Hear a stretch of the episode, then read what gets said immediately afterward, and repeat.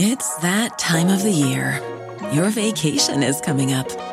You can already hear the beach waves, feel the warm breeze, relax, and think about work. You really, really want it all to work out while you're away.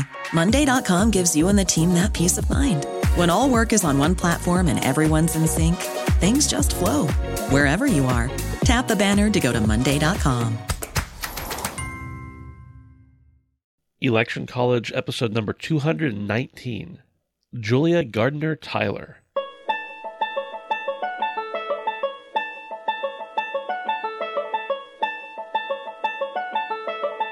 Let's throw a political party. Face it, the political scene sucks, but did it always? It's time for Election College, and class is in session. Now, your hosts, Jason Goff and Ben Smith.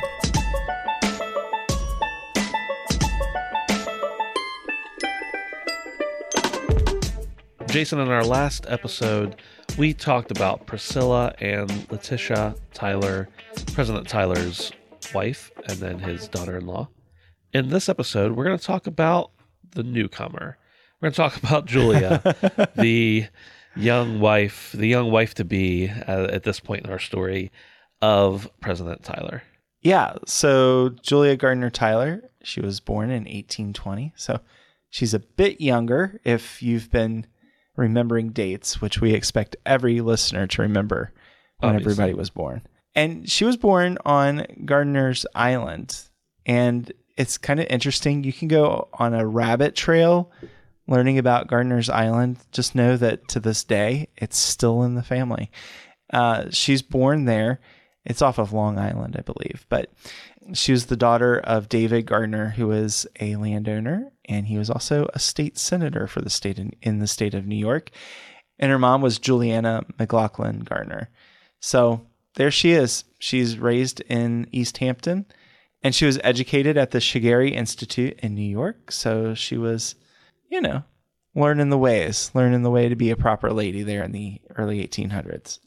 So in 1839, she does something absolutely, completely, positively scandalous.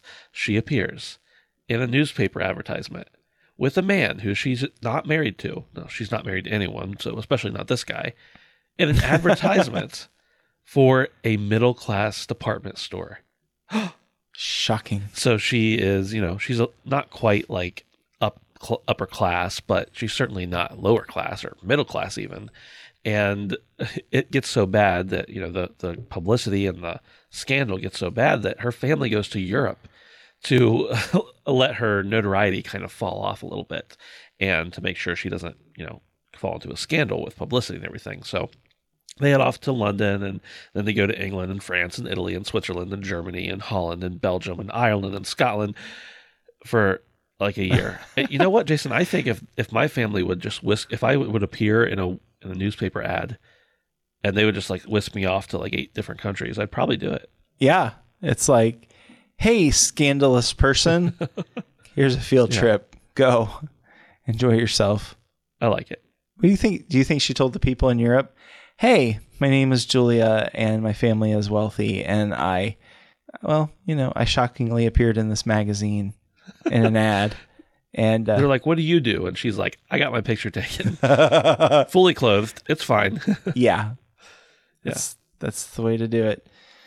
Hey, you were joking a minute ago about how people, we expect people to remember every date of everything. Mm-hmm. And of course, that's a joke. We don't really do that. But you don't. Well, yeah. It's funny because a lot of times when I talk to people about history, and just the fact that I said that makes me feel like a dork, that I talk to people about history. But when I talk to people about history, they're like, I don't like history. I don't remember all those dates. Probably anybody listening to episode 219 of this podcast understands, but it's not about the dates, guys. Like, knowing what order things happened in is a little bit important, but like, this history isn't what your history teacher probably made it out to be. You don't have to remember the month, day, time, year, etc. of everything. So just stop with that argument. Yeah. Again, I'm probably preaching to the choir here, but whatever. Yeah, it is one of those things. You got to think about what's going on at that time. And I would much rather somebody know that, okay, so Julia, she's born in 1820. Well, what's going on in 1820? We know the country at that point, feeling pretty good about itself because they had just come out of the War of 1812, and there's, you know, these feelings of, yes, we are totally independent of Great Britain. And it's an era of good feelings. And then to know that that birthed a split eventually in parties, and you had Jacksonian democracy, and you had the Whigs, and you had, you know, the curmudgeonly John Q. Adams as the loyal opposition to all of that. And just to know what's going on, and, you know, I guess you can pull out your phone and Google it and pick out the date, but it just helps to have common sense, just to know, okay, I'd rather have no common sense than a bunch of facts. That's right. Anyway, off that soapbox for a minute, I suppose. I don't know. Maybe we need to say more now. Let's just stop right there for a minute, yeah. So how does this woman, who is a scandalous magazine clothing model one time, get to be the first lady, Jason? How does that happen? Well, in 1842, she's 21 years old, right? She's a year back. I mean, not even a year, like a half a year back from her trip to Europe. And she's in DC, and she meets John Tyler at a reception at the White House. Now, John Tyler, he's still married at this point, but his wife passes away in September of 1842, and he remembers this encounter with this young lady, and he's like, she seems to be high-spirited, a little bit different than Letitia, right? Because Letitia, she was very devout and sober. I was going to say somber, but more sober, and of course, she had fallen ill. Uh-huh. So he meets this girl, basically, you know, she's 30 years his junior, and he's like, I'm gonna look her up. And she's like, you're old and you're quiet, you're from the South.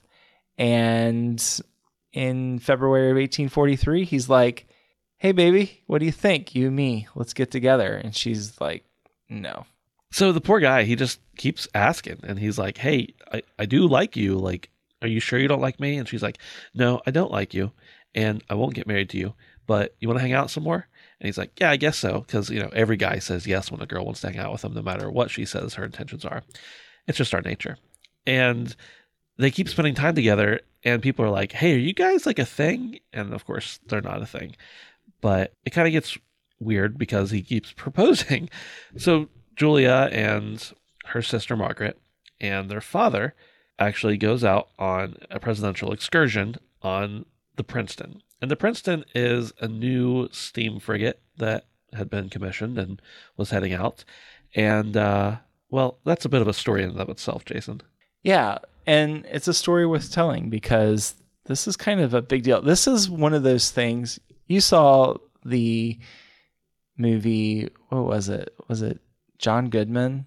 Was it King Ralph or something like that? Uh-huh. And, you know, you have the royal family at the beginning of the movie, and they all get their picture taken, and something happens, like, and they are all dead by the time the picture is done being taken. Like, I don't know, the flash exploded or something like that. And so they're looking for an heir to the throne. Uh-huh.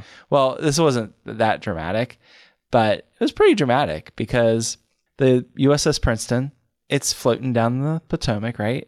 And everybody's like, ooh, look at this new frigate. And I don't think I've ever said that before. Look at this new frigate. But yeah, look at this new frigate. It's pretty impressive. Dolly Madison, she's aboard. Thomas Hart Benton, he's a senator. I was at her grave this week, by the way. Oh, Dolly Madison, yeah. Yeah, what was that like? We can talk about it on another show, but in more depth, but it was one of the most bizarre things I've ever experienced. Like, it did not feel at all like it was a president and first lady's grave. It was just like, here's this thing out in the middle of a field. You can go over there if you want. Yeah. Huh. Bizarre. Montpelier is a strange and also really cool place. We probably should do a whole episode on resting places of people. Yeah. Be kind of morbid. We should do one on presidential homes and stuff like that too. Those are things that are very interesting to me. So anyway, Dolly Madison, Senator Benton, 400 other notable people from Washington are aboard this frigate. I just need to say frigate. I don't know. There's something that makes me feel good about saying that. So Captain Stockton, he's the captain of the ship. He's like, okay, we are going to woo the whole town here. Everybody's going to be surprised. They're going to think we're awesome. So she being the ship, right, has two long guns, Peacemaker guns, right? And that sounds like, yeah, this is a good defensive thing for our country to have, mm-hmm. these Peacemaker long guns. And he shoots the guns, fires them 3 times down the river, and everybody's like, yes, this is awesome, man. So the Peacemaker guns, they're loaded to fire a salute to George Washington as it passes Mount Vernon. Hey, I was there too. And sorry, I'm just telling everybody about my personal adventures. Yeah. Well, everybody needs to know how cool you are. True.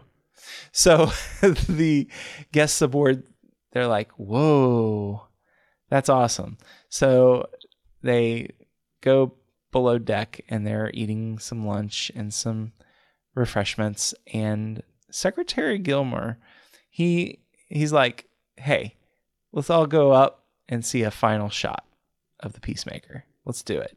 And Captain Stockton pulls the firing lanyard and the gun bursts.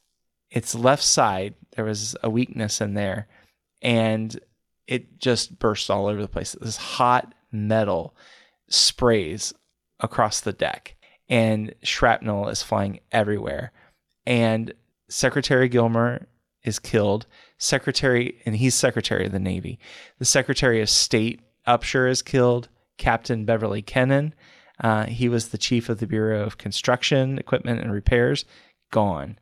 Virgil Maxey, he was a Maryland attorney. He dies. And David Gardiner, who is the father of Julia Gardiner, he dies. Yeah, and also the president's valet. His name is Armistead. He's a black slave. He also passes away. So there were a lot of other people injured, and some other crew members were injured and stuff like that. So yeah, it's a mess. And then later, President Tyler is like, hey, these kind of things happen. Congress, you should make sure that, like, when you're assessing the Captain Stockton that did this, just make sure you don't let this kind of affect him badly. And I mean, I get where he's coming from. It's not his fault. There's a structural, mess in his ship. But at the same time, it's kind of funny that Tyler would write to defend him and be like, hey, don't take this personally. Don't, this is normal. Yeah. So back to Julia, right? I mean, that is who this episode is about. That's true. Yeah. So she thinks before this whole incident that John Tyler is a total square. He's old. He's from the South, and I don't want to have anything to do with him. But what ends up happening is she's really upset because her dad just died.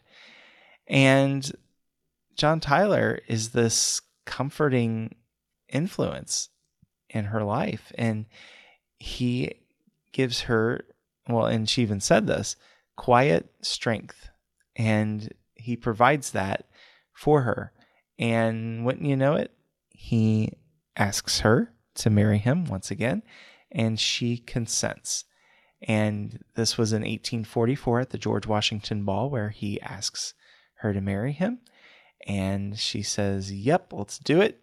And they go up to Philadelphia because that's where every presidential honeymoon should take place, right? They go up there, have a trip. They have a party at the White House, and they go over to Sherwood Forest, which is the plantation that Tyler decides to purchase because he knows he's going to be retiring soon. They have quite the honeymoon. Yeah.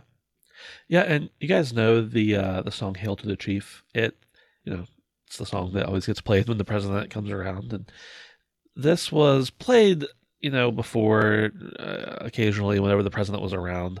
But when Julia becomes the first lady, she's like, no, we're going to have this song played every time the president arrives somewhere, and that's going to be the case. And then Sarah Polk, we'll talk about in the future, does the same thing, which kind of makes it a tradition or an established practice or something like that. So you have her to thank for the use of the frequent use of Hail to the Chief. And also, we know that she hosted some pretty big White House balls, one during the last month of President Tyler's administration for about 3,000 guests. So she was a bit of a partier. Yeah, so after President Tyler is no longer president, the Tylers go back to Sherwood Forest and they live there. Mrs. Tyler, she's a northerner, and she kind of takes on the role of a southerner. She embraces the life of a wealthy plantation owner. She writes a book called The Women of England Versus the Women of America, which basically is telling England, hey, there's nothing wrong with slavery. She does live quite a number of years later than her husband. John Tyler passes away in 1862. She loses a lot because, well, she depended on slave labor. So because of the abolition of slavery and, well, let's just face it, a lot of her children fought for and were very sympathetic to the Confederate cause, she's not a very popular person to be associated with. Yeah, and she actually is targeted by some Union veterans when they find out that she's flying a Confederate flag. And yeah, that doesn't go well for her. She has some political battles with her brother, David, which he basically sues her because he thought that she was kind of manipulating their mother because of her decreased mental capacity during her older age and things like that. So yeah, it's a whole mess for sure.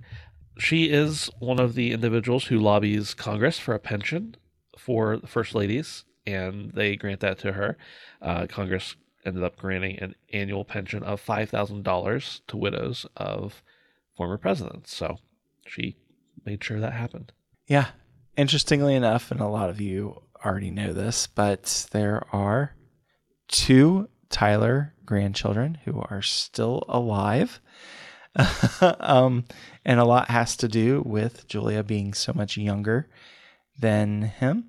Lyon Gardner Tyler was born in 1853, and he fathered Lyon Gardner Tyler Jr. in 1924. And Harrison Ruffin Tyler in 1928. So get this, they're still alive, and it's pretty crazy. Yeah, for sure. Julia suffers from a stroke and dies at the Exchange Hotel in Richmond in 1889. She is 69 years old. She gets buried next to the president, President Tyler that is, in Hollywood Cemetery in Richmond. So there you have it, Julia Tyler. Yeah. I wonder what that dynamic was like. I know it was pretty tense with some of the children of Letitia and John Tyler. They didn't care too much for their new mom. That's so wrong to say, yeah, because, you know, if you have kids in your 20s, yeah, your parent gets remarried. It yeah. So, Ben, I got that from only you. Legally. Yeah. Only legally. Yeah. Right. So anyway, definitely a different dynamic there in the Tyler household. So it's like having two completely different families. What a crazy ride. Yeah. Hey, and you know, we're all family. So one of the best ways you can interact with your family is on social media, right? And well, I like to think of it as kind of a virtual kiddie table at Facebook, Twitter, and Instagram. You can find us at Election College. Talk to your cousins for once. That's right. Yeah, absolutely. And make sure that you also head over to iTunes and leave us a review. You would want to leave your cousins a review, right? Because that's the family thing to do. Go ask your mom, and she'll guilt you into it if we don't. You'll leave your cousins a review on iTunes. You find Election College, even if you don't listen to us, in iTunes. It really helps us out. Yeah. So whether you're listening to this podcast or not, the point is leave us a review. Right. Just, I don't know how you would find us, but that's what family does. That's right. Thanks, everybody, for listening, and we'll talk to you next time.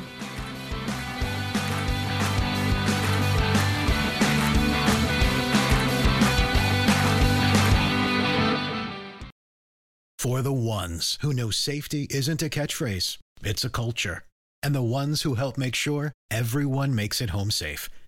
For the safety-minded who watch everyone's backs, Grainger offers supplies and solutions for every industry, as well as safety assessments and training to keep your facilities safe and your people safer. Call, click Grainger.com, or just stop by. Grainger, for the ones who get it done.